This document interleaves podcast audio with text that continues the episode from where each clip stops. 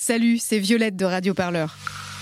Depuis 5 ans, nos journalistes t'emmènent aux quatre coins du pays pour vivre les combats, les espoirs et les joies de celles et ceux qui se mobilisent pour changer le monde. Et tout ça sans milliardaires pour payer nos salaires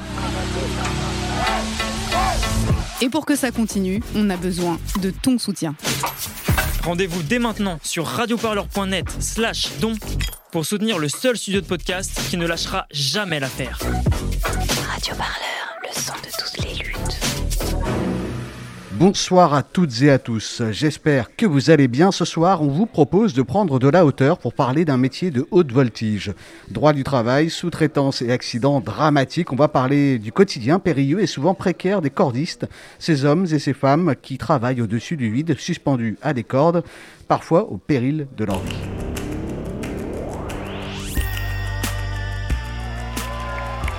Enfin, quelque chose se passe Pensez les luttes. Pensez les luttes. Quelque chose, mais quoi?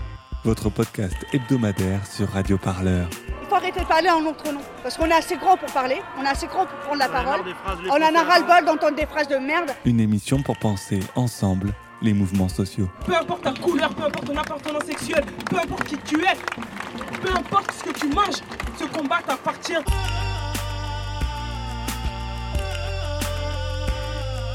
Radio Parleur, le son de toutes Je crois pas que ce mouvement il va s'arrêter de sitôt. On se quittera plus jamais, quoi. C'est impossible. On les appelle pour les travaux situés en hauteur et d'accès difficile comme la couverture de Notre-Dame après l'incendie ou encore pour vider le tunnel d'un silo rempli de ciment. Cordiste, c'est un métier en pleine expansion, de plus en plus sollicité, l'un des métiers les plus dangereux aussi, selon l'association des cordistes en colère que nous allons entendre ce soir, sur près de 8500 professionnels, souvent intérimaires, 21 sont morts depuis 2006 dans des accidents du travail, un métier sans prime de risque, ni de branche d'activité principale reconnue, le fameux code APE, et donc aucun recensement des accidents du travail officiel. Ce soir, Radio Parleur donne la parole aux cordistes, ils se sont réunis dans un bar du 20e arrondissement à l'appel du collectif Cordistes en colère. On est avec eux durant une heure pour discuter de ce métier à risque qui subit de plein fouet les conséquences de la sous-traitance. Vous l'entendez, on a euh, nos masques, on est sur scène dans ce bar. Alors qui sont les cordistes? Pourquoi y a-t-il autant d'accidents dans cette profession? Et comment les cordistes s'organisent pour défendre leurs droits? On en parle maintenant et comme d'habitude, ça commence avec un petit son à écouter. C'est parti. Cordiste, vous mieux. Mis les pas beau notre métier? Perché à plus de 120 mètres de hauteur, Christophe ne se lasse jamais de monter sur la flèche Saint-Michel à Bordeaux. Depuis 18 ans, il passe ses journées de travail accroché au bout de ses cordes. Cet ouvrier alpiniste est cordiste. Il intervient là où les engins ne peuvent accéder. Il n'y a vraiment que les cordistes qui peuvent y aller.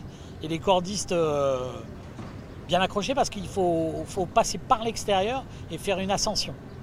Donc euh, ça reste... Euh, si c'était une voie d'escalade, elle serait considérée comme étant euh, difficile dans le sens, elle est très impressionnante. Quand on arrive en haut, imagine-toi que tu es debout sur une chaise à 120 mètres. Allez, prenez le programme Radio Parleur.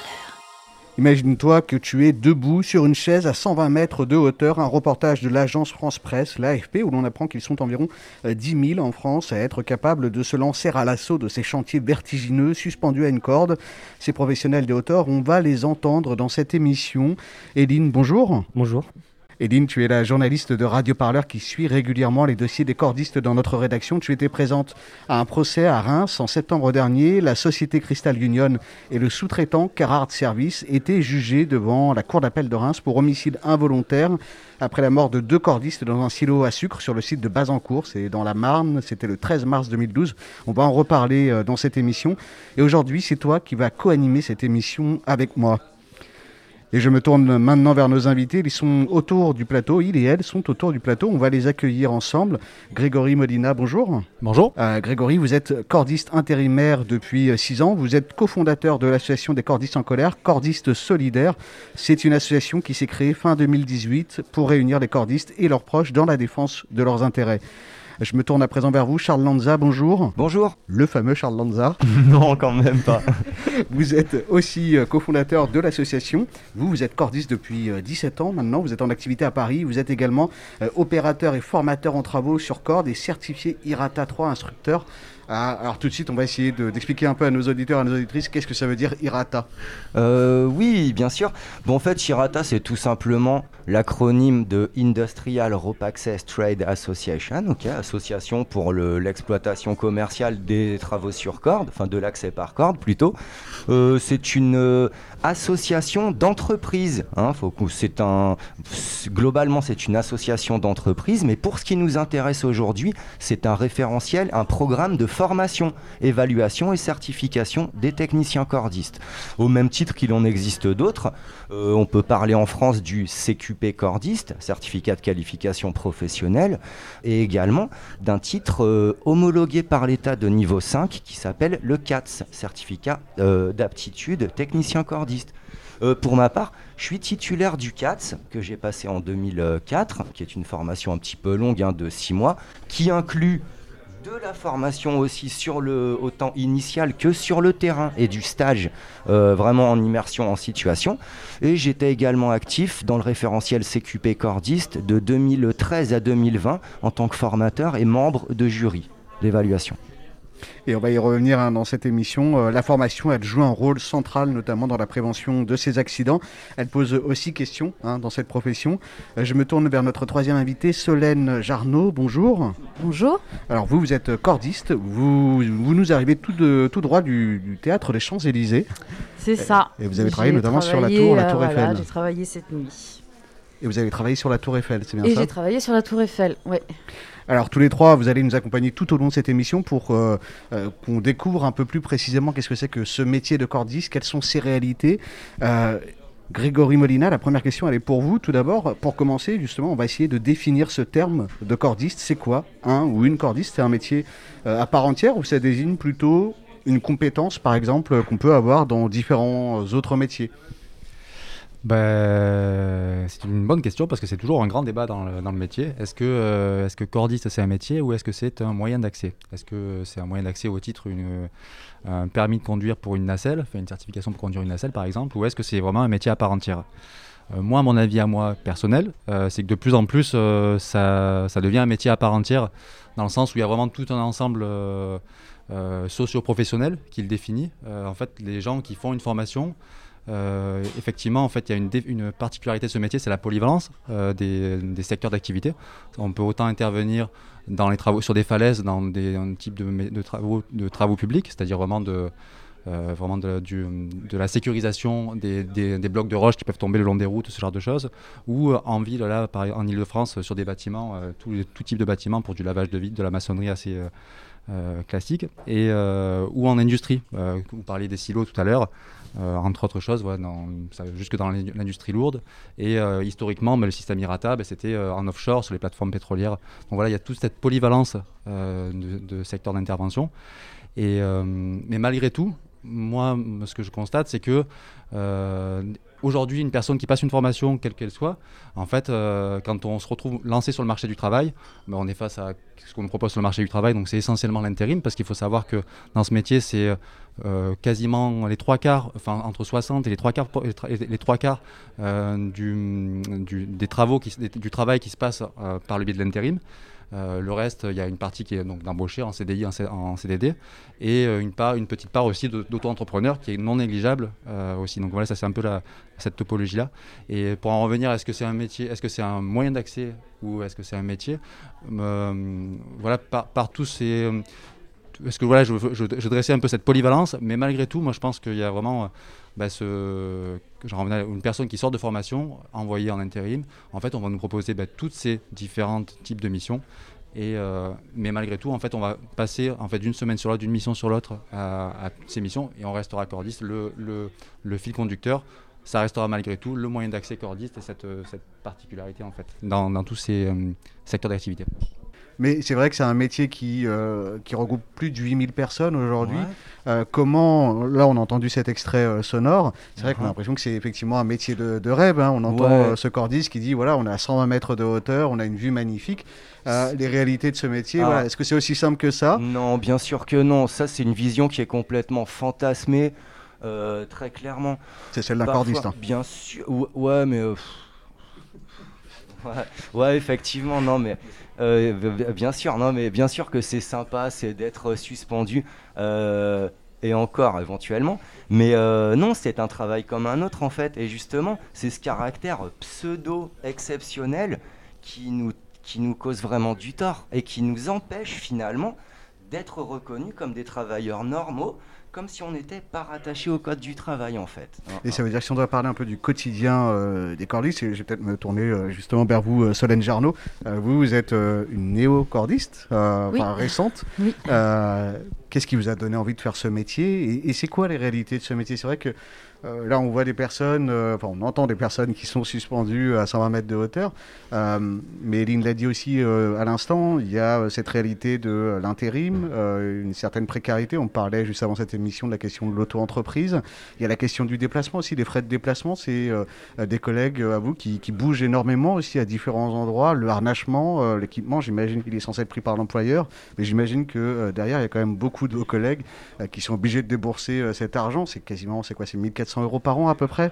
Euh, c'est aussi cette réalité-là? Bah, alors moi c'est un peu différent parce que je suis intermittente du spectacle, donc du coup euh, effectivement le matériel c'est moi qui l'achète. Après euh, ben, les déplacements, enfin moi j'habite à Paris donc j'ai pas ce problème de frais. Et puis c'est, je trouve que c'est un peu plus simple en fait dans le spectacle. Parce que pour avoir euh, travaillé dans, dans la- sur la Tour Eiffel, pour le coup, je trouve que c'était vraiment l'exploitation. En termes de tarifs horaires, euh, c'est, vraiment de l'exploitation. quoi. C'est euh, compte tenu de la pénibilité du boulot. euh, je, 'fin, moi, quand, quand j'ai signé mon contrat, je me suis demandé euh, s'il manquait pas euh, quelque chose euh, sur, euh, sur le tarif. Il n'y a, pas de prime de risque, par exemple? Bah, il y- il y a, je sais même plus s'il y avait une prime de risque. Non, il n'y avait pas de prime de risque. Vos collègues font signe que Ouais, voilà. autour du plateau. je me souviens même plus de ça, mais euh, moi, comme j'habitais à Paris, j'avais, euh, j'avais aucun des, euh, c'est quoi, c'est euh, les indemnités de grand déplacement. Donc moi, j'en avais pas. Mais euh, pour autant, euh, j'ai une carte Navigo à payer. Enfin, c'est, malgré tout, euh, c'est, ça fait partie un petit peu du, du job, quoi. Et, euh, et, et pour cela, moi, du coup, j'ai pas d'aide. Et, euh, et, je trouve que vraiment, c'est, l'exploitation. Euh, c'est un métier qui est jeune, euh, on l'a dit, mais il est en pleine expansion ces dernières années avec l'augmentation de, de la demande de la part des entreprises. En quoi est-ce qu'il a beaucoup évolué ces dernières années? Bah, l'évolution, euh, oui, c'est l'évolution du marché. Donc, euh, c'est, euh, en fait, les chiffres, ça montre que c'est une croissance qui est quasiment exponentielle. En fait, ces derniers, ces 10-15 dernières années, ça, ça fait, ça a doublé, enfin plus que doublé, en tout cas. Euh, et, ça a l'air de continuer. Alors, ça va forcément finir par se stabiliser, mais en tout cas, on en, est, là au niveau économique, au niveau de la part du marché. Et après, à l'intérieur de ça, bah, du coup, c'est plein d'entreprises du coup qui, apparaissent, qui se créent, euh, parce que certaines, parce que avec euh, beaucoup de compétences professionnelles, d'autres avec juste parce que, on va dire de manière un peu rapide, elles ont vu de la lumière, elles ont créé, elles voient l'opportunité d'un- d'un- d'une niche économique, et du coup, elles créent une entreprise avec sans compétences en fait, ou en tout cas sans se doter, des compétences d'organisation du travail. Et, euh, et aussi derrière, c'est euh, un patronat qui s'est organisé, qui s'est très vite structuré. Euh, donc avant 2004, qui déjà donc le, le décret, qui c'est lui qui s'est structuré au sein d'un syndicat qui s'appelle le, enfin, qui s'appelait le syndicat français des entreprises de travaux renteurs, le SFETH, qui aujourd'hui a changé de nom, il a fusionné avec l'autre organisme qu'il avait créé pour gérer les formations, qui s'appelait le DPMC. C'est Qui est un syndicat affilié au MEDEF. donc. le Enfin, qui était SFETH, oui, affilié qui, a- est affilié donc à la FNTP, du, donc la Fédération nationale du- des travaux publics, et euh, du BTP. Et la FFB du bâtiment, qui les deux sont des, en- des entités du MEDEF en fait. Euh, et, euh, et ce que je voulais dire par là, donc eux, voilà, eux s'organisent, voilà, ils définissent donc, ils- les- le cadre en tout cas du métier depuis pas mal d'années. Et à contrario, euh, et, et ce, qui, voilà, ce que je voulais dire par là, c'est qu'entre autres choses qu'ils ont aussi organisé, c'est de créer de la main-d'œuvre. Parce qu'à face à cette, cette, ces, ces opportunités économiques, en tout cas de nouveaux marchés qui s'ouvrent, ben, ils ont besoin de main-d'œuvre pour, euh, ben, pour, faire, pour, pour faire ces chantiers-là. Et euh, du coup, ils ont structurer les formations, parce qu'il y a des, très bons aspects qu'on ne va pas du tout négliger, parce qu'il faut un cadre, un cadre de référentiel pour les formations, notamment les CQP qu'évoquait Charles. Euh, mais moi, ce que mon avis à moi, c'est aussi parce que c'était aussi une nécessité, voilà, une nécessité d'avoir de la main d'œuvre et, euh, et, toujours plus de main d'œuvre. Voilà, c'est encore, c'est pareil. Les centres de formation, ils continuent à s'ouvrir de plus en plus, de plus en plus nombreux sur Paris. Là, il va bientôt y avoir encore des, gros centres qui vont s'ouvrir sur Paris, sur la région parisienne, parce que c'est vraiment euh, une spécificité. Paris, c'est vraiment l'endroit où il y a en permanence du boulot pour les cordistes. Il y a trois centres de formation notamment sur sur l'île-de-France, avec quasiment 1000 cordistes à peu près chaque année qui sont formés. Euh, ça, je ne savais pas, Charles, peut-être je ne plus. Ça, aucune idée, mais même des centres de formation en région parisienne, t'en as même plus que ça. En fait, euh, ça, Il y, en a trois qui sont agréés. Hein, trois, trois centres agréés en Ile-de-France. Agréés par quoi Et le groupe Jamias, 70 salariés, une quarantaine de cordistes. Euh, à peu près, il y, a combien de, groupes effectivement qui sont. Euh, c'est plus que ça? Il y en a plein. En fait, des, entreprises de formation aux travaux sur corde, aux techniques d'accès et positionnement par corde, il y en a plein, même à Paris. Euh, des agréés. Agréés selon quel standard? Agréés CQP cordiste Ouais, il y en a au moins 3, de mémoire 3, 4. CQP cordiste, ça veut dire CQP cordiste, c'est le. C'est le. Donc CQP. Ouais, voilà, merci. Certificat de qualification professionnelle cordiste, qui est donc la certification de référence pour, mais d'une attention très restreinte, pour les branches professionnelles du bâtiment et des travaux publics. Ok, parce que vous avez compris que c'est une émanation du syndicat patronal cité par Greg, qui s'appelle SFETH, qui a été récemment rebrandé euh, Travaux sur corde ou je sais plus quoi. Euh, ils ont créé, si vous voulez, ils ont créé leur produit pédagogique qui s'appelle CQP Cordiste. Euh, voilà, CQP cordiste que vous retrouvez hein, dans toutes les branches professionnelles maintenant. Vous avez entendu euh, CQP étancheur, euh, CQP accrocheur rigueur, il me semble, hein, n'est-ce pas, dans le monde du spectacle. voilà. Le fait est, en plus, pour la petite histoire, le CQP cordiste, c'est le premier CQP à avoir été créé en France, si mes infos sont exactes. Et donc voilà, ça a été c'est un standard de, formation. Mm, mm. Grégory Molina, euh, on parle d'une jeune profession. C'est aussi ça qui explique, euh, là on parle de syndicat par exemple patronal, mais il euh, n'y a pas de syndicat qui existe pour les travailleurs et les travailleuses, si je ne me trompe pas. Ben, pas encore en tout cas.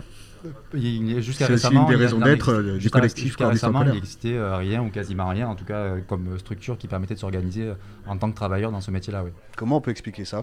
Pour moi, c'est le, côté récent du métier en fait. Qui, euh, en fait, c'est un métier qui est apparu de manière très très marginale à la fin des, dans les années 80, qui a commencé un petit peu à se développer dans les années 90 et à exploser à partir des années 2000, avec toute la structuration euh, faite par le syndicat, par les patrons, en fait, par le, syndicat patronal.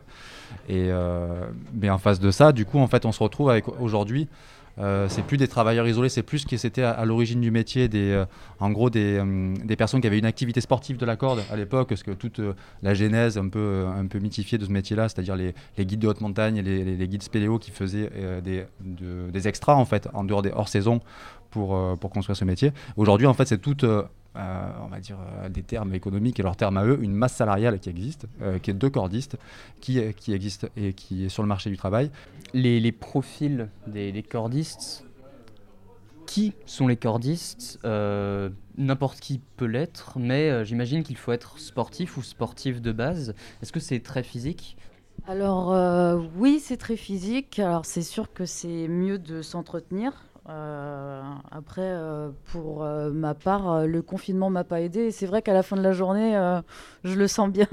Et non, voilà, c'est sûr que d'avoir une bonne condition, c'est et puis de bien manger. Bon, ça fait un peu maman, mais voilà, bien manger, bien dormir et avoir une bonne condition physique, c'est idéal. Donc les, profils euh, euh, Franchement, hommes, femmes, euh, vieux, jeunes, enfin en tout cas moi pour ma part, il y a, y, a tout. Il y a vraiment de tout. Il y a autant d'hommes que de femmes? Là, ce soir, par exemple, il y a, beaucoup d'hommes qui sont présents ce soir dans cette salle Non, clairement, non. On est en minorité. Les femmes, on est en minorité. Après, il y en a de plus en plus. Mhm. Ça se démocratise. Mais euh, bon, il y a encore un peu de boulot à faire à ce niveau-là, mais j'ai envie de dire euh, dans beaucoup de branches de métiers, donc euh, bon, c'est pas plus étonnant que ça, quoi. Mais, On espère qu'elle nous écoute ce soir, notamment les futurs cordistes. Soyez motivés. Cordistes en colère estime que depuis 2006, 23 cordistes sont morts d'un accident du travail. Il n'y a pas de réglementation officielle de l'État pour encadrer ce métier. C'est une profession particulièrement accidentogène? Tourne vers vous, Grégory? Ben oui, en tout cas, euh, vu les chiffres, on ne peut que, euh, je peux que confirmer. C'est même 26 morts depuis 2006. Enfin, les chiffres en fait ne font que évoluer. En fait, il n'y a aucune donnée qui existe euh, sur les données. Il n'y a aucune donnée d'accidentologie qui existe réellement dans, dans ce métier, notamment par rapport à l'absence de code APE qu'on évoquait tout à l'heure, de code d'activité principale, activité principale de exercée ou d'entreprise, enfin en tout cas qui est lié à, l'entreprise en tout cas en question, euh, qui concerne les travaux sur corde. Euh, toutes les déclarations d'accident du travail dont sont victimes les cordistes sont dispersées dans toutes les branches professionnelles dans lesquelles on exerce. Et du coup, statistiquement, il n'y a aucune donnée euh, de part au niveau institutionnel. Et ce que je veux dire par là, c'est que ce chiffre-là, c'est nous qu'on a, c'est vraiment de toutes pièces. On a fait vraiment, on fait un travail de fourmi en fait permanent, un peu comme comme ce qui est fait avec Silence des ouvriers meurent, enfin le, blog qui est qui est en ligne, qui est de plus en plus partagé dans, sur, tout le, monde du travail. Et c'est vraiment voilà, c'est les articles de presse, c'est les, souvenirs de, tous, de, nous, de nous tous qu'on essaie de, tirer des ficelles pour trouver ces informations-là. Et en fait, voilà, c'est pas exhaustif et malheureusement, on en découvre encore, euh, encore aujourd'hui. Quoi. Alors, au cœur de ces accidents, bien souvent, il y a la question de la formation, de la formation notamment sur la gestion de risque. Euh, on, va, en parler dans quelques instants. Avant cela, euh, je vous propose d'écouter cet extrait du podcast Profession cordiste, un documentaire de Franck Després, si diffusé, diffusé sur Programme B, un podcast de Binge Audio. Euh, son auteur est présent ici ce soir. On va écouter cet extrait.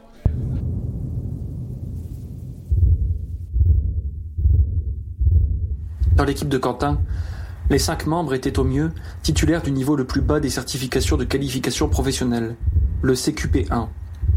Les plus expérimentés avaient un an d'expérience dans les pattes, grand maximum. Le chef d'équipe, lui, n'avait pas le moindre diplôme de cordiste. Mais cela ne dérangeait pas ETH d'envoyer dans les silos de cours des débutants à peine formés et beaucoup d'intérimaires. cest que le jour où moi je suis arrivé sur le, sur le site, euh, l'équipe d'après-midi, il n'y avait que des intérimaires. Le lundi, mardi, il n'y avait que des intérimaires. Euh, il n'y avait pas de, pas d'embauchés qui bossaient euh, spécialement sur le site. le matin, ils étaient six cordistes et nous l'après-midi, on était cinq cordistes. Bah, sur les sur les 11, il devait y avoir un embauché, tout le reste c'était des intérimaires.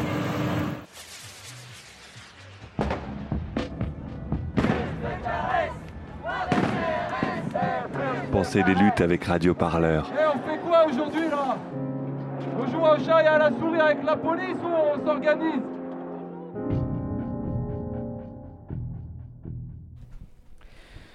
Quentin, c'est Quentin Zaraoui Brua, un cordiste qui est décédé en juin 2017, enseveli sous 370 tonnes de grains dans ce silo de l'usine de sucre Cristal Union à Bazancourt, dans la Marne.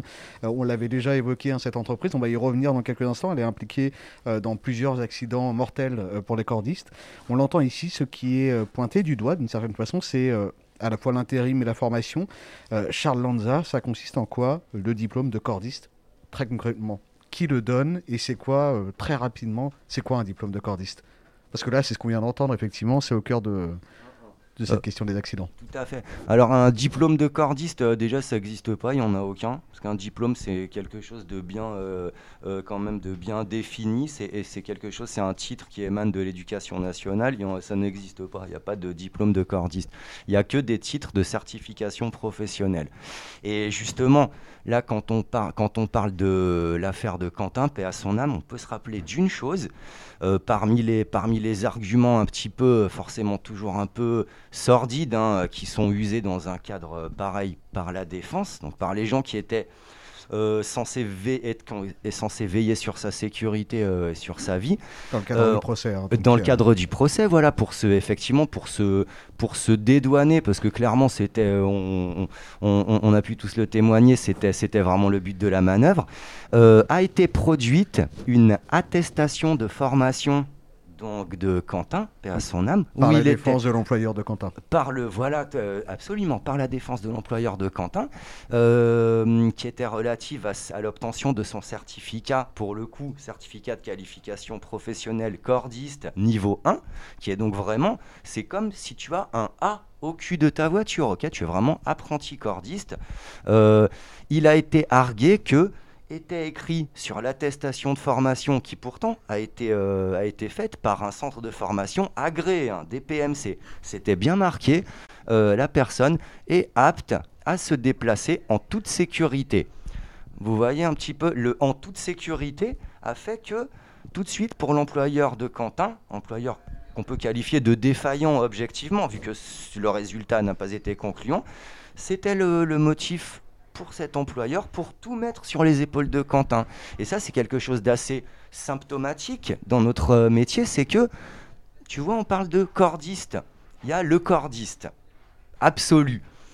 Or, c'est pas comme ça que ça marche un métier. Un métier, c'est différents niveaux de compétences. Il faut qu'ils soient bien définis. Pourquoi? Parce que pourquoi tu as différents niveaux de compétences certifiés évalués et enfin certifiés parce que naturellement dans le cadre d'exécution sur le terrain chacun a son poste. Si moi je sors de formation j'ai mon, mon niveau 1 j'ai une, pal une palette de compétences et de connaissances naturellement limitée pour que mon poste soit en adéquation avec mon poste professionnel, soit en adéquation avec mes compétences professionnelles certifiées, entre guillemets mon diplôme, hein, si tu veux, pour user d'un abus de langage, alors il faut que mon employeur en tienne compte et qu'il m'affecte sur un poste d'apprenti, ok? En tout cas, où je pourrais profiter de l'encadrement et surtout du mot-clé de la supervision ben, qui m'est dû au regard de mon niveau de compétence.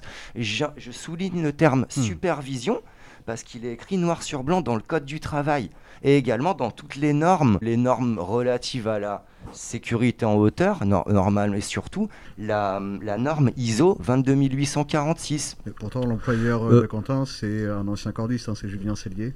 Euh, ouais. Ouais. Ouais. Et, euh, et- et alors, et connaître, ben, euh, ouais, et ben, du coup, et bien sûr qu'il est censé connaître ça, surtout que non, cette société n'était pas encore adhérente du SFETH, donc j'allais dire, ouais, ils, ils pouvaient pas l'ignorer. De toute façon, non, ils pouvaient pas l'ignorer. Pourquoi? Parce que c'est même écrit en gros sur tous les sites internet du DPMC et du CQP Cordis, donc c'est très clair. Mais si tu veux, voilà, encore une fois, le rapport avec le, la, la- la déviance sportive. Tu vois, les gens croient parfois que tu vas faire tes 4 semaines ou 5 semaines de formation, tu sors, à ton diplôme. Déjà, les mecs qui croient qu'ils ont un diplôme, ils ont rien compris. Et allez, c'est parti, feu. Je suis tout seul face à la nature. En gros, c'est un permis. C'est l'esprit permis de conduire aussi, le CQP cordiste. C'est ça qui est dangereux. On peut pas te l'enlever. Une fois que tu as ton. Après, quand on connaît les statistiques de santé sécurité sur la route, euh, voilà. Cet esprit permis de conduire, il est dangereux. Et hum, il n'y a pas un cordiste, il y a différents niveaux de compétences cordistes et le cadre d'exécution doit être en cohérence avec le niveau de certification. Et euh, est-ce que ces formations comportent aussi des, euh, des éléments sur la gestion du risque Et est-ce qu'on peut parler de spécialisation que peuvent suivre les cordistes en formation? Ben, en fait, euh, très peu, en tout cas dans les formations qui existent aujourd'hui du coup de, cordistes, les différentes formations qu'on a évoquées, les risques spécifiques qu'on rencontre pour tous les environnements de, travail ou tâches spécifiques qu'on va avoir à effectuer sur toute la polyvalence qu'on évoquait tout à l'heure. Bah, ce qu'on évoquait tout à l'heure, c'est-à-dire les travaux publics, les travaux publics, euh, bâtiments classiques ou industrie, par exemple, les trois, grands, trois grandes euh, branches professionnelles dans lesquelles on exerce. Et là-dedans, bah, il y a toute une, tout un panel de risques spécifiques auxquels on est exposé. Dans le TP, bah, c'est les risques naturels de chute de pierre, euh, de, par exemple du béton projeté euh, qui est utilisé dans- là-dedans. Dans le bâtiment, bah, ça va être tout, ça va être vraiment les risques de chute de hauteur ou euh, je vois pas après. euh, Il y a peut-être d'autres choses, d'autres choses qui me viennent pas. Et après, dans l'industrie, il y a vraiment des risques vraiment très spécifiques à l'industrie lourde. On parlait des risques d'ensevelissement dans les, dans, les, dans les silos. Euh, il peut y avoir vraiment tous les risques de, de- de- d'explosion, liés, aux, zones, aux, zones explosives ou du, matériel vraiment spécifique qui va être, qui va être utilisé. Et effectivement, il n'y a aucune formation. Enfin, il y a dans les formations de cordistes, on considère, c'est là où euh, plutôt le, patronat considère, eux, ils défendent plus cette position que le cordiste, c'est un moyen d'accès et ce n'est pas un métier. Du coup, pour moi, entre autres choses, c'est quand euh, dans ces formations-là, euh, il y a vraiment, euh, c'est à peine évoqué, et encore quand c'est évoqué vraiment euh, la, réalité du terrain, ce à quoi on va être confronté sur le terrain. Et pour en revenir à, par exemple l'exemple de, des accidents dans les silos, à ma connaissance, aujourd'hui, il n'existe aucune formation euh, vraiment qui, qui, euh, qui permettent de se prémunir des risques spécifiques aux travaux de cordistes quand on descend sur corde au contact d'un silo avec, dans, un contact, dans un silo avec de la matière à l'intérieur. Il n'y a aucune formation qui, permette, qui existe aujourd'hui en France qui permette de se, de se prémunir et de, de rappeler un, un, texte réglementaire qui date de 1958, qui pourtant qui existe, qui existe par rapport à des retours d'accidents à travers le monde, notamment aux États-Unis où il y a eu énormément d'ensevelissements dans des silos à grains, dans des, dans des euh, exploitations agricoles. Donc ce risque il est connu et reconnu. On a encore eu un, cordis qui est mort en Belgique là, euh, juste avant Noël, euh, non juste avant le jour de l'an, entre Noël et le jour de l'an, un cordis qui est mort enseveli sur un site en Belgique. On pense à peu près, enfin visiblement dans les mêmes conditions que les trois collègues décédés en France. Voilà, c'est cet exemple-là de en gros, il y a assez, euh, voilà, on nous laisse euh, dans la nature. On, est, comme disait, enfin, pour rebondir sur ce que disait Charles, on est formé, donc on est considéré comme compétent et on est jeté dans la nature, donc du coup il n'y a plus de risque. Formé, donc plus de risque. Il y a la question euh, de la formation des cordistes elles-mêmes et eux-mêmes, il y a aussi la question de la formation des lieux où ils interviennent, notamment bah, dans les silos, par exemple quand il peut y avoir une manipulation avec une trappe qui s'ouvre, qui aspire des cordistes. Ce euh, c'est pas les cordistes qui actionnent cette trappe, euh, c'est euh, des gens de, bah, de l'entreprise où, où, ils ou elles interviennent. Il y a aussi cette méconnaissance sur le terrain de la part des entreprises où interviennent les cordistes. Bah, y, a y a de la part, oui, il y a une méconnaissance aussi de la part des entreprises. Et après, pour moi, ça, ça croise aussi plein de problématiques. C'est aussi euh, pour les, les, agents en interne dans les entreprises, euh, ils sont aussi soumis à des pressions au rendement, à, une espèce, à une, une, une, pression à faire, à, mener en fait en, même temps, en simultané des, des, activités qui en fait devraient être euh, séquencées en fait. Par exemple, le fait de, typiquement, pour en rester sur l'exemple des, accidents dans les silos, là, les, deux accidents qu'on a connus en France avec où il y a eu tout qui ont causé trois morts. Euh, c'est des cordistes qui étaient euh, où on, les faisait travailler au contact de la matière pour euh, désagglomérer la matière au fond des silos, et en même temps ils vidangeaient les silos. Donc ils, actionnaient les trappes de vidange, ce qui était volontaire. Hein. vraiment, les rapports, ils ont essayé de se dédouaner, ils ont essayé de louvoyer à gauche, à droite. Oui, non, c'est pas, c'était ouvert, c'était pas fait. Qui l'a, qui ouvert, on sait pas. Mais c'était volontaire. Ils ont ouvert dans les deux accidents, c'était volontaire. Ils ont ouvert les trappes de vidange en même temps qu'ils faisaient travailler les cordistes au fond. Pourquoi? Pour une question de délai en fait. Pour, pas, pour éviter de faire descendre des cordistes avec les trappes fermées, désagglomérer la matière, dès qu'il n'y a, plus possibilité de désagglomérer, il faudrait les faire remonter, les sortir du, contact avec la matière, et à ce moment-là, activer la vidange, et que les cordistes, bah, du coup, mais ils vont fumer des clopes, ils attendent, mais ça, laisser des cordistes fumer des clopes et attendre, ils n'en veulent pas. moi, c'est ma lecture à moi, et je pense que, enfin, ouais, je pense pas me tromper quoi. Solène Jarno, les cordistes, euh, c'est une profession toute jeune. Euh, le premier décret, euh, on a évoqué tout à l'heure, qui évoque ce travail temporaire en hauteur, date de 2004, mais le secteur est en pleine croissance et selon le syndicat français des entreprises en hauteur, enfin, l'ex-SFETH, puisqu'il a changé de nom, on l'a évoqué, le nombre de professionnels a doublé entre 2009 et 2016. La moitié d'entre eux sont, sont intérimaires. Est-ce que c'est beaucoup par rapport à d'autres professions? Encore une fois, moi, je ne saurais pas du tout vous dire parce que comme je viens du spectacle, en fait, euh, c'est, c'est, enfin, quand j'ai découvert le travail d'intérim sur la Tour Eiffel, c'est vraiment deux mondes différents, c'est deux façons de travailler. Euh, on n'est pas du tout couvert de la même manière, on n'est pas payé de la même manière. Euh, c'est, alors, c'est un peu plus à l'arrache dans le spectacle, mais, mais à l'arrache sur quel point? Bah, on fait monter euh, un peu euh, n'importe qui, n'importe comment. Euh, moi, j'ai vu des gens qui ne savaient pas accrocher leur harnais, quoi, qui se mettaient sur le pontet directement au lieu de la boucle. Enfin, des aberrations, quoi. Mais après, voilà, le problème, c'est qu'il faut bosser avec eux. Donc, vous n'êtes pas en sécurité. Du coup, vous êtes stressé. Du coup, c'est une mauvaise ambiance. Et puis, en général, le boulot se fait mal. Mais à côté de ça on n'est pas, euh, je dirais, dans des. Enfin, l'histoire avec le silo, on n'est pas dans des lieux ultra dangereux comme, euh, comme euh, ça peut être dans un silo. on est quand même beaucoup plus encadré, je trouve.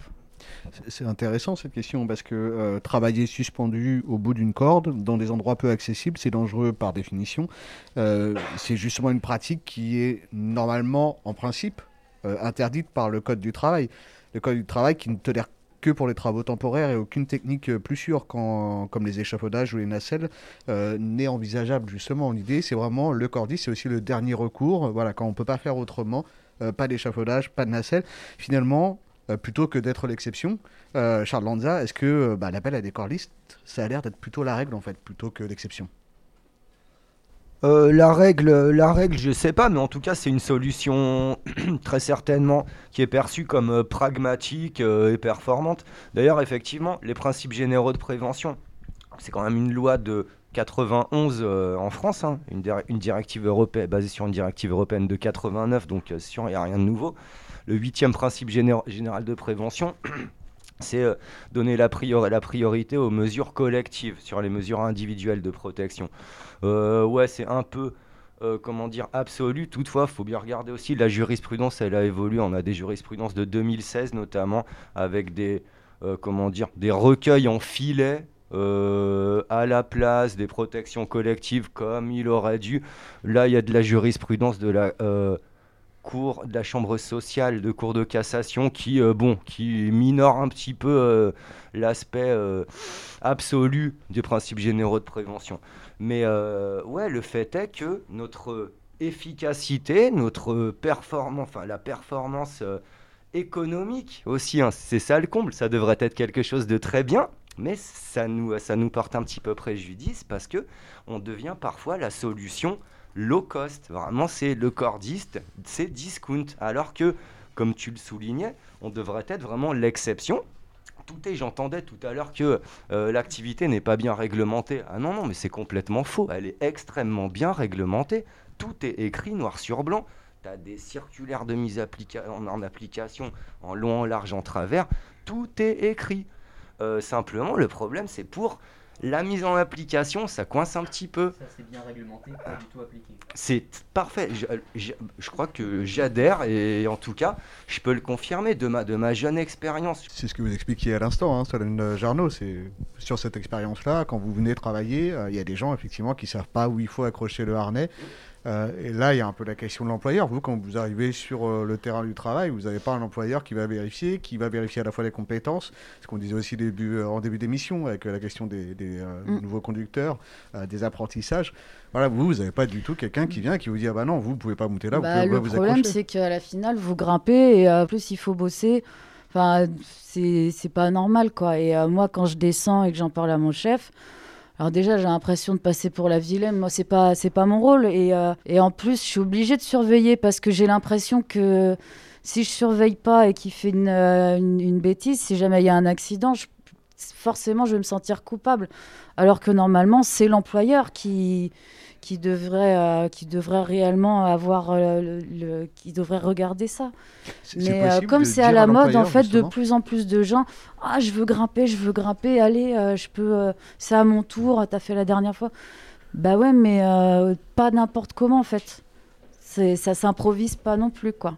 Et c'est facile justement de le, de le dire à l'employeur avant de dire les choses, est-ce que ça met aussi en danger, notamment quand on est en intérim par exemple, euh, la ah, moi je m'en fous. continuer à travailler ou alors de se faire blacklister peut-être Moi je m'en fous, je le dis à l'employeur, euh, ça passe, ça passe pas. Moi j'ai quand, euh, quand je suis énervé, quand je redescends que je suis énervé, faut que ça sorte et voilà, je le dis.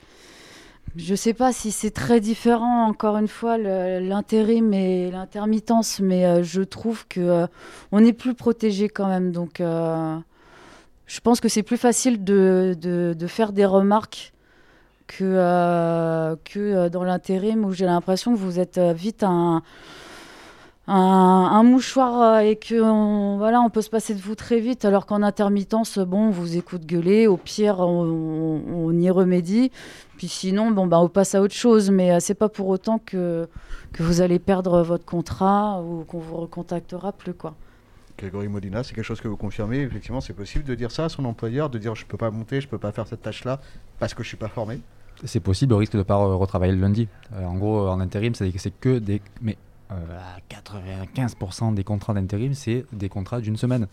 Des contrats d'une semaine avec deux jours de période d'essai et euh, deux jours de période de souplesse. C'est-à-dire qu'avant le début de la semaine, ils peuvent arrêter le contrat sur les deux premiers jours et ils peuvent mettre fin sur, les deux, derniers jours de la semaine. Donc en gros, tous les jours de la semaine, le contrat peut être, peut être mis fin au contrat légalement. Donc oui, il y a une précarité extrême en fait et du coup ce qui, influe sur euh, euh, la décision ou pas de, contester une condition de travail qui paraît euh, dangereuse. C'est une question qui est évidemment qui rentre dans la balance. Et parfois cela débouche hein, sur des conséquences dramatiques. On va maintenant partir à Reims. Céline, tu étais présente, on l'a dit, à, un procès en septembre dernier.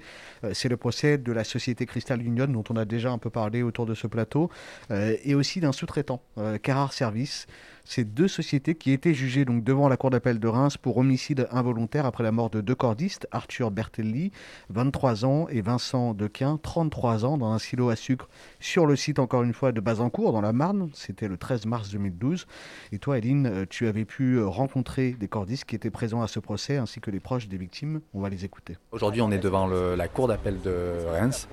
Euh, donc c'est pour le procès en appel de l'accident d'Arthur Bertelli et Vincent Dequin qui sont morts tous les deux en mars 2012 dans un silo à sucre de la sucrerie euh, Cristal Union à Bazancourt dans, la Marne. Bah, comme c'est un procès en appel, on attend à minima que les peines qui ont été prononcées en première instance soient confirmées en appel. Si au, moment du délibéré, on nous dit que les peines ont été alourdies, on sera pleinement satisfait. Je suis Marion, j'étais la compagne d'Arthur Bertelli qui est décédé dans le silo euh, lors de l'accident. Je me sens fatiguée, euh, moralement et physiquement, parce que c'est un combat qui dure depuis quasiment dix ans. C'est des émotions et des états d'âme qu'on enfouit pendant dix ans et qui ressortent à chaque étape qu'il y a eu euh, tout au long de ce combat. Et j'aimerais enfin pouvoir vivre mon deuil tranquillement et que le combat soit terminé. J'attends que justice soit faite, d'être reconnue que l'entreprise prenne conscience de sa responsabilité dans cet accident et qu'il n'y ait plus d'accidents de la sorte parce que c'est une, entreprise dans laquelle il y a eu euh, beaucoup trop d'accidents mortels et que ça ne peut pas continuer comme ça. Pour le coup, la, vie ne tient qu'à un fil et encore plus quand on est euh, accroché à des cordes. Pensez les luttes, votre podcast hebdomadaire sur Radio Parleur.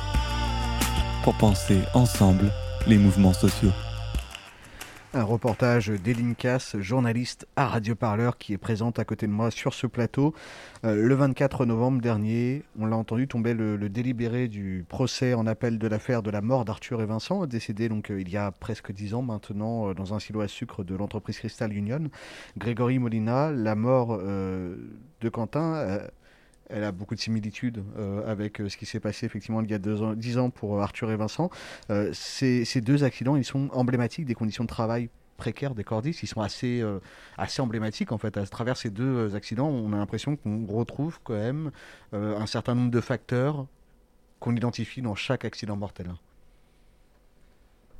Ben, ils sont à la fois emblématiques et à la fois ils ont fait l'objet d'un. Enfin, pour nous, enfin, moi je l'ai vécu dans la profession. Je pense qu'on a beaucoup tous, enfin, on est nombreux à l'avoir vécu comme un électrochoc dans la profession. Et en quelque sorte, euh, dans ces drames-là, euh, c'est un peu euh, ces drames-là qui ont vraiment lancé une dynamique qui est la dynamique d'aujourd'hui, enfin ce qu'on essaie, ce, pourquoi on se retrouve aujourd'hui, l'association, les suites, du coup sur les suites de, de l'expérience qui était à la CGT.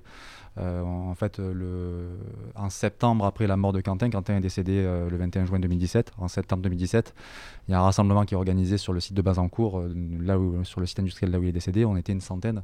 Euh, les, proches de Quentin et cordistes et euh, la moitié de cordistes qui avaient, qui avaient traversé la France euh, pour certains pour venir à ce moment-là. Et ça, ça a été pour moi, je pense, un moment un peu un point de départ, quoi. Un point de départ de ce qu'on. Pour en revenir, pour reboucler avec les questions de tout à l'heure, pourquoi il n'y avait pas d'organisation jusqu'à aujourd'hui Charles, il a parlé un petit peu des antécédents, des, tentatives qui avaient été faites jusqu'à avant ça. Mais en fait, ça partait de nulle part. Il y avait des tentatives, qui ont été faites, mais il n'y a, pas eu ce lien euh, malheureusement, ce lien, il a, été, il a existé euh, dans au travers de ces drames-là, et, euh, et, aussi par, bah, par les familles, en fait. on entendait Marion parler dans le reportage, la compagne d'Arthur, c'est Marion, c'est Fanny, c'est Valérie, c'est Frédéric, c'est les, proches aussi de Quentin, qui, toutes ces personnes vraiment ont une énergie énorme qu'elles ont mis, elles sont, aussi, sont les, des personnes membres fondatrices de l'association, elles étaient avec nous à Reims en décembre 2018 dans les bureaux de l'avocat qui a, qui, a eu aussi une petite part d'histoire dans cette, dans cette association. Charles Lanza, si je ne me trompe pas, vous étiez également présent à ce procès en appel. Euh, quelle a été euh, l'analyse du tribunal dans ce procès? Euh, ouais, j'étais effectivement, j'étais euh, tout à fait présent au délibéré à Reims.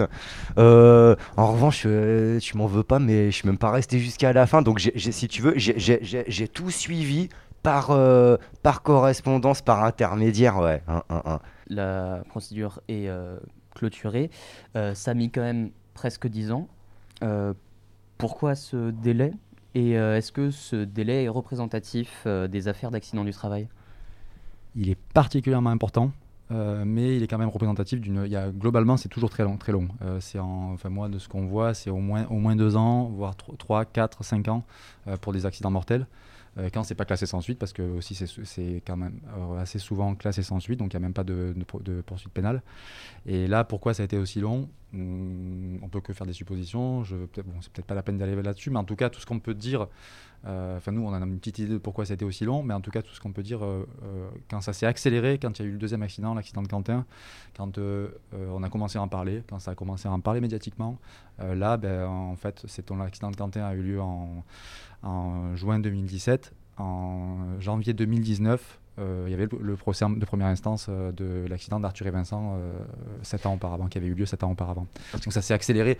L'instruction s'est clôturée. L'in- Mm. Enfin, à ma connaissance, je dis peut-être une, peut-être une bêtise, mais je crois que l'instruction de l'enquête d'accident de Arthur et Vincent s'est clôturée après le décès de Quentin. Est-ce que la sous-traitance, puisque là elle est impliquée dans cette affaire-là, la sous-traitance, elle n'a pas aussi eu un effet euh, voilà, d'allonger cette procédure avec euh, un sous-traitant, un employeur qui se renvoie la balle? C'est aussi ça qui est, euh, qui est frappant quand même dans ces accidents, c'est la question de la sous-traitance. Euh, là, on parle d'un sous-traitant, mais pour Quentin, par exemple, le donneur d'ordre, euh, il s'appelle Cristanol, dont l'action- l'actionnaire majoritaire est Crystal Union. Et en fait, le travail est confié à la société Entreprise de Travaux en Hauteur, donc ETH, basée dans le Pas-de-Calais. Et, euh, et ETH passe elle-même par des sociétés de travail temporaire pour recruter ses cordistes. Euh, pour Quentin, donc il s'agissait de, Proman, Euh, mais c'est pas fini. En fait, l'agence de recrutement, elle passe elle-même par une autre boîte d'intérim, sa filiale spécialisée en travaux sur corde, Cordia Intérim. On s'y perd complètement là. Il y a une, deux, trois, quatre, cinq sociétés, euh, six sociétés de sous-traitance. En tout cas, pour moi, cette, chaîne de sous-traitance, elle permet surtout, dans, le moment des procès, de se renvoyer la balle, euh, de, dire c'est pas moi, c'est l'autre. Et c'est de toute façon dans tous les procès qu'on- auxquels on assiste, c'est ça qui se passe. Les employeurs se renvoient systématiquement la balle. Après, est-ce que c'est ça qui a euh, rallongé la procédure? Je pense pas. Moi, je pense que ce qui a rallongé la procédure, c'est que Crystal Union, euh, qui en fait qui était l'actionnaire majoritaire de Cristanol, qui, qui depuis a réintégré Cristanol au sein de Crystal Union. Donc Cristanol n'existe plus, c'est Crystal Union. Donc Crystal Union, c'est un des employeurs les plus gros du département de la Marne. Euh, et concrètement, on n'emmerde pas le plus gros employeur de la Marne. Enfin, pour moi, c'est ça. Quoi. Et du coup, euh, on, a laissé, on a laissé le, dossier euh, prendre la poussière pendant 7 ans. Et quand ça devenait trop craignos, qu'il y a eu un, deuxième, un, troisième mort dans les mêmes conditions, sur le même site industriel, que la presse a commencé à en parler parce qu'on a commencé à, remuer la merde, bon, ben là, ils n'ont plus le choix que de ressortir le dossier de, sous la poussière. On réalise pas forcément peut-être hein, pour les auditeurs et les auditrices, mais 24 morts sur euh, 8500 euh, travailleurs et travailleuses à peu près, c'est énorme comme ratio. C'est énorme. Nous, c'est difficile, on n'est pas statisticien, il faudrait faire des statistiques pondérées parce que les- le, le- le nombre de travailleurs augmente et est exponentiel. Mais en gros, je pense qu'on n'est pas loin de deux fois le- le- la mortalité du BTP en fait. Euh, la, le- le- la- la mortalité moyenne Dans du BTP. Et donc, euh, je- en tout cas, on en fait partie des professions les plus accidentogènes du BTP et qui est lui-même euh, un des secteurs les plus accidentogènes du monde du travail en France. Quoi. voir le, le secteur euh, d'accidentogène, le plus accidentogène tout court, euh, si on regarde euh, les statistiques recensées par euh, Mathieu Lépine, qui tient le, compte euh, Accident du travail que vous citiez tout à l'heure. Il a sorti il y a quelques jours un, recensement sur toute l'année 2021 et cette année encore, le BTP était le secteur le plus accidentogène tout court, tout, secteur confondu. Un dernier mot peut-être pour vous Charles, que faudrait-il de la part des entreprises pour que ce genre d'accident n'ait plus lieu Ce serait prétentieux de dire qu'on détient euh, la formule magique, bien sûr, mais je pense que Des éléments de commencer- réponse, oui, euh. bien sûr, vo- vo- volontiers, volontiers pour euh, pour en mettre sur la table, pour en partager, juste dresser, disons, un une petite liste des prérequis super importants. Euh, Peut-être on peut retenir quatre axes les hommes, le matériel, l'organisation, la supervision, qui chacun nous ramène à des vraiment des exigences très bien définies, réglementaires ou bien euh, voire normatives hein, pour euh, aller plus dans la précision. Mais c'est tout simplement les hommes, eh ben, tenir compte du niveau de compétences certifiées et de l'expérience des personnes pour les affecter à un certain poste, cesser d'envoyer euh, des petits jeunes, pardonnez-moi, pardonnez-moi l'expression, mais des petits jeunes au charbon ou au casse-pipe, voilà, malheureusement. Toi, toi, t'as vu, t'es un petit cordiste, t'es tout content, on, on est tous passés par là. T'arrives là, la bouche en fleurs. euh, ah ouais, je vais faire, je suis content, je suis sur les toits. Tu fais n'importe, t'es prêt à faire n'importe quoi. Faut que les, faut que les employeurs nous protègent de ça. Euh, il faut du matériel. Du matériel, ça veut juste dire du matériel sélectionné de manière pertinente et spécifique selon chaque situation où on va travailler. Ça, ça, ça, ça se passe à quel stade? C'est de l'organisation. Et de l'organisation, moi je pense c'est la plus grande. Moi, pour, de mon point de vue, c'est la, euh, la, comment dire, la revendication numéro un. C'est même pas de parler de salaire, c'est même pas de parler de, il n'y aura pas de pas d'évolution positive salariale tant qu'il n'y a pas d'évolution des conditions de travail, vu que ce sera de mon point de vue, ça pourrait s'enchaîner en cohérence.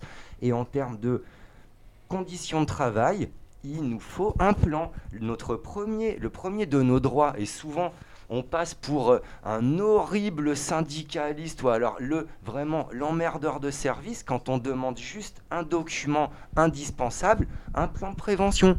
Hein, on parlait de travaux dangereux. Il a pas, on n'est pas un travail à risque, mais on est un travail dangereux au sens de la liste de l'arrêté de 93 et de 2003, les travaux dangereux pour lesquels un plan de prévention écrit doit être établi avant le début des opérations. Il Et ça, une ça fait de droit de retrait hein, quand Euh, euh, et- le cordiste ou la cordiste juge que c'est Ah ben, dangereux. Alors, et, sur et- le papier. Et, et, euh, ça, ça, c'est le droit de retrait. C'est lorsque tu as un motif raisonnable de penser que tu es exposé à un danger grave, réel, imminent et non maîtrisable à ton niveau, bien sûr. Mais justement, licencier, du coup. euh, tu dis pardon euh, Normalement, si euh, voilà, le cordiste ou la cordiste juge que son intervention sur un chantier est trop dangereuse, Voilà. au regard des conditions, il a le droit normalement euh, de faire un droit de retrait sans se faire licencier. Tout à fait, abs- absolument. Et du coup, c'est co- comment tu détectes le décalage, la non-conformité entre ce qui est prévu et ce que tu ce que as devant les yeux si tu n'as pas d'éléments concrets, tangibles de qu'est-ce qui est prévu? Moi, je pense, les cordistes, eh, on continuera toujours à être des bras cassés, des, improvisateurs tant qu'on n'est pas capable d'agir de manière formalisée sur la base d'un plan de prévention, comme c'est très bien écrit dans le Code du travail depuis 2004. Euh, vraiment, pour moi, c'est le plus important. Et du coup, une entreprise qui fait travailler des gens sans plan de prévention, avec qui fait quoi? Toi, ton poste, c'est quoi? Tes prérogatives, c'est quoi? Les limites, hein? Ton périmètre de responsabilité, c'est quoi? Tant qu'on n'a pas des éléments concrets sur ça, on est des bras cassés. Ça se fait très bien dans d'autres systèmes. hein. On forme, je reviens sur le truc de tout à l'heure, est-ce qu'on forme les gens à la gestion des risques? Moi, le code du travail, il connaît plutôt l'évaluation ou l'analyse des risques. Dans, les référen- dans le référentiel opérationnel français, CQP cordiste et technicien cordiste, il n'y a pas de ça. Ça veut dire les gens, ils sont complètement démunis. Dans le système IRATA, lorsqu'on forme un technicien niveau 3, on le forme à établir une évaluation des risques, à écrire un mode opératoire et la personne est évaluée sur ça.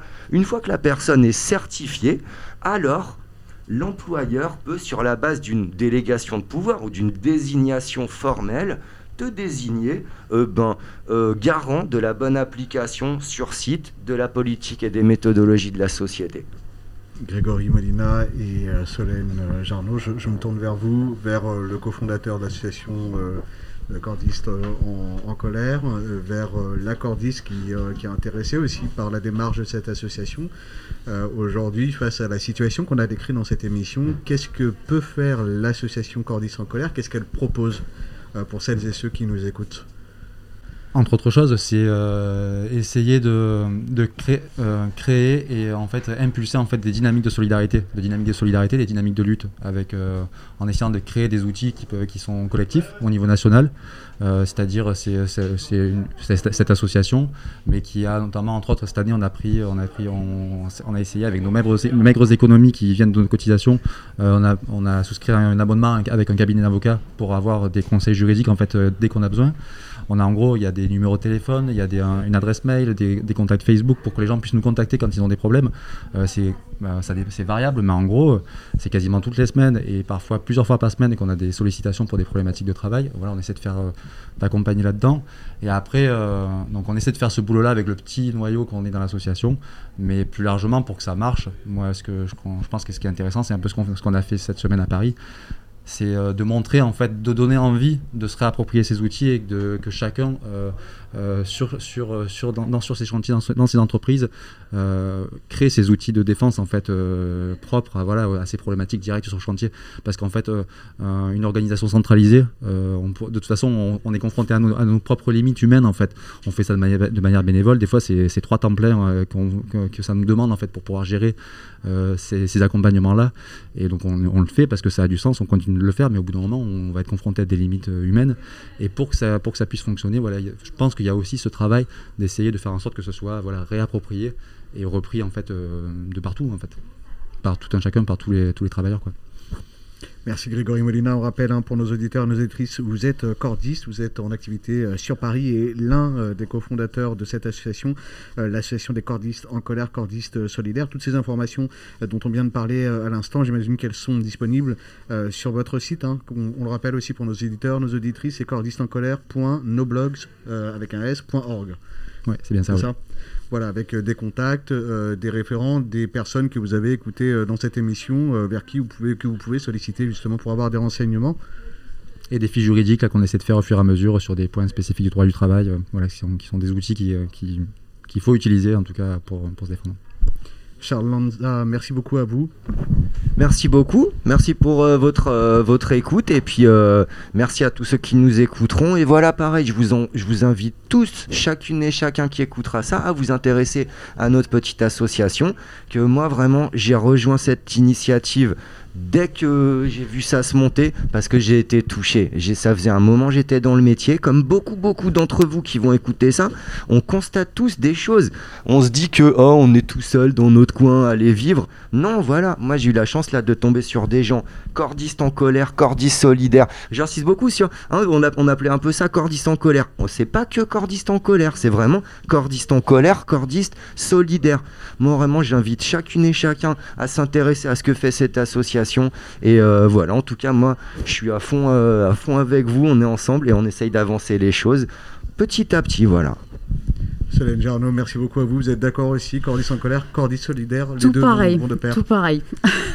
Ça va ensemble. Ouais, ouais, ouais, ouais, ouais. C'est euh, de, effectivement de ne pas se sentir isolé quand on a quand on a un problème avec un employeur. Enfin, c'est ça change tout.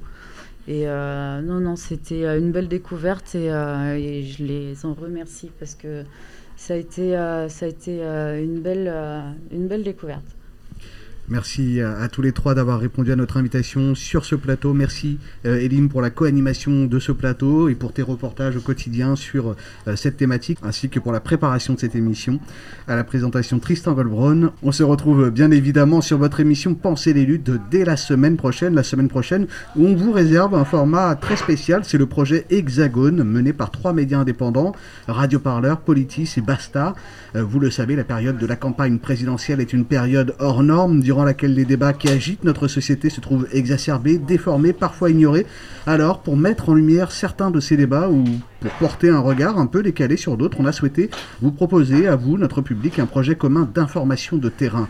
Ce projet, il s'appelle Hexagone et va se décliner sous la forme de cinq émissions spéciales en extérieur, en public, qui se dérouleront euh, de janvier à avril 2022. Des rencontres libres, engagées sur la place de cinq villes et villages de France emblématiques d'un angle mort du débat présidentiel. Ces émissions, elles seront précédées de reportages et d'entretiens à découvrir sur nos trois sites. Des contenus que vous pourrez euh, identifier et repérer grâce à un logo, un logo Hexagone. Et pour cette première émission, jeudi prochain, 27 janvier, on s'installera à Grande-Sainte, près de Calais, pour une émission spéciale sur les thématiques de l'exil, de la répression et des libertés publiques. Une émission au contact des exilés, au contact des habitantes et des habitants du Calaisie. Et si cela vous intéresse d'en savoir plus, alors n'hésitez pas à nous suivre sur les réseaux sociaux. À très bientôt sur Radio Parleur.